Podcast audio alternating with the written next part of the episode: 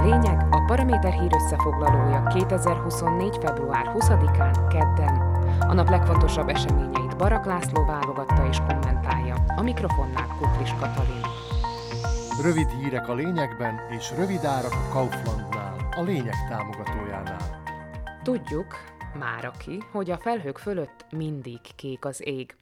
Ennek a közhelynek a metaforája a keddi államfőjebéd volt. Mármint az, hogy a regnáló államfő Zuzana Csaputová hagyományosan közös ebédre hívta meg a volt kollégákat, Iván Gasparovicsot, Rudolf Schustert és Andrei Kiszkát.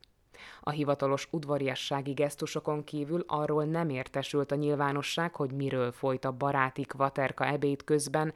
Ha a felhozatalt nézzük, minimum egy Fekete Péter akadt a társaságban, Iván Gasparovics személyében. Ám kifelé minden nagyon szép, minden nagyon jó volt, csak annyi nem biztos egyáltalán, hogy mindenki mindennel meg volt elégedve. Csaputová szerint a találkozó kellemes és oldott hangulatban zajlott. A menüt helyi, szezonális alapanyagokból állították össze, sajtokból, répalevesből, pulykahúsból, körtés desszertből állt. A szokottnál ünnepélyesebb volt az ebéd, de az ízek hagyományosak, jegyezte meg Martin Strizsinyec elnöki szóvivő. Csaputová hozzátette, az ünnepi ebéd után mindig alkalom nyílik nem csak az aktuális helyzet megvitatására, az előző elnökök felidézik az emlékeiket is. Jól van, elégedjünk meg annyival, hogy az élet megy tovább, és talán soha nem tudjuk meg kinek mi a véleménye arról a bizonyos aktuális helyzetről, minden esetre Rudolf Schusternek támadt egy kedves ötlete, mind a négyen aláírták az ünnepi étlapot és eltették emlékbe. Hát nem jobb a békesség, ha kincstári is az. Egyébként is naivitás lett volna, ha a köz azt várja el, hogy az államfői ebéd résztvevői közös közleményben nyilatkoznak Csaputová büntető törvénykönyvet minősítő alkotmánybírósági beadványáról például amelyben a törvény hatájának felfüggesztését kéri a taláros testülettől, mert szerinte törvénysértő, hogy a jogszabálycsomagot és módosításait is gyorsított eljárásban fogadták el amely cselekménnyel maga az állam sérti meg azt a kötelességét, hogy hatékonyan büntesse a bűncselekmények elkövetését és védje a megkárosított állampolgárok jogait. Csaputovának meggyőződése továbbá, hogy a büntetési tételek jelentős csökkentése, a kárküszöb emelése, a feltételes szabadságvesztés kiszabására vonatkozó szabályok módosítása és az elévülési idő megváltoztatása összességében azt jelenti, hogy az állam lemond polgárai biztonságának védelméről, alapvető jogaik és szabadságjogaik garantálásáról. Csak úgy, mint az igazságszolgáltatás hatékony érvényesítésére vonatkozó kötelességéről.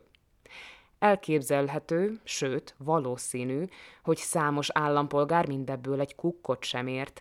Továbbá fogalma sincs arról, hogy Zuzana Csaputová egyáltalán nem Robert Fico és Peter Pellegrini orra alá akar borsot törni, hanem épp azokat is képviselni és védelmezni igyekszik, akik ebbéli szándékát semmibe veszik, mi több a lehető legostobább módon mocskolják őt miatta, ahol érik. A fogalmatlan közemberek viselkedése persze érthető. Ahogy érthető, a korrupció gyanújába keveredett és megvádolt delikvensek magatartása is. A különbség a két társadalmi réteg között annyi, hogy az egyiknek fogalma sincs arról, amit ellenez, az elkövetők viszont jól érzik, hogy komoly veszélyben vannak. Konkrétan például Norbert Bödör, aki végre bíróság elé állt a Válcseki néven elhíresült affér bírósági tárgyalásán. A vád szerint Bödör 50 ezer euróval fizette le Marian Kucserka, egykori elit nyomozót, hogy ne gyanúsítsák meg Stefán Zsigát, a volt miniszter Peter Zsiga unokaöccsét. Az említett összegnek a felét Marian Kucserka nyomozónak adta át, aki a Válcseki ügy vizsgálótisztje volt, aki Tibor Gaspár az akkori országos rendőrfőnök utasításai szerint járt el.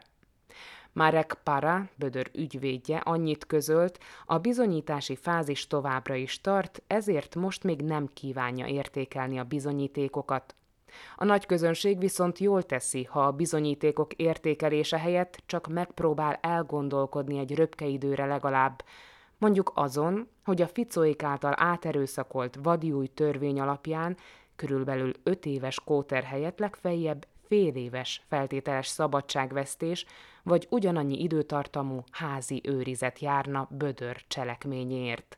Csak ennyi a gond itt a tátra alatt. Persze ez a gond legkevésbé a vádlott Norbert Bödör gondja.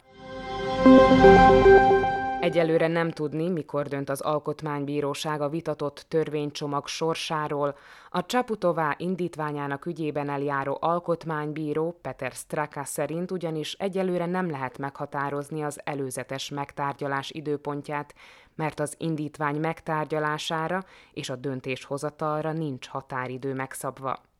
Elvileg tehát az is előfordulhat, hogy a döntést majd már az új államfőnek kézbesítik hogy ki lesz ő. Peter Pellegrini és vagy Iván Korcsok nyerheti a köztársasági elnök választás első fordulóját, derül ki az NMS Market Research felméréséből. A közvéleménykutatás szerint Peter Pellegrini házelnököt, a LASZ elnökét a megkérdezettek 35,8%-a választaná, míg Iván Korcsok egykori külügyminiszternek 34,6%-uk adná a voksát. A két jelölt között mindössze 1,2% a különbség, így mindkettőjüknek szinte azonos az esélye megnyerni a választás első körét. Amennyiben a második fordulóba Pellegrini és Korcsok jutna be, az NMS felmérése előbbit tartja a legesélyesebbnek a győzelemre. A LASZ elnöke 52,3%-kal győzne Korcsokkal szemben, aki pillanatnyilag 47,7%-on áll. Viszont elég kicsi a különbség a két jelölt között, így mindkettőjükkel megtörténhet, hogy néhány százalékkal több vagy kevesebb támogatottságot tudnak gyűjteni. A kocka tehát el van vetve. Az is biztos, hogy kizárólag a választók isszák majd meg a levét annak, hogy mennyien járulnak majd az urnákhoz, és önmaguk ellen vagy önmagukért szavaznak-e majd tavasszal. Barak László szerint ez volt a lényeg február 20-án kedden, hírösszefoglalónkat minden hétköznap este meghallgathatják ugyanitt. Podcastjainkat pedig keressék a Paraméteren, illetve a Spotify, az Apple Podcasts, a Google Podcasts vagy a Podbean platformjain.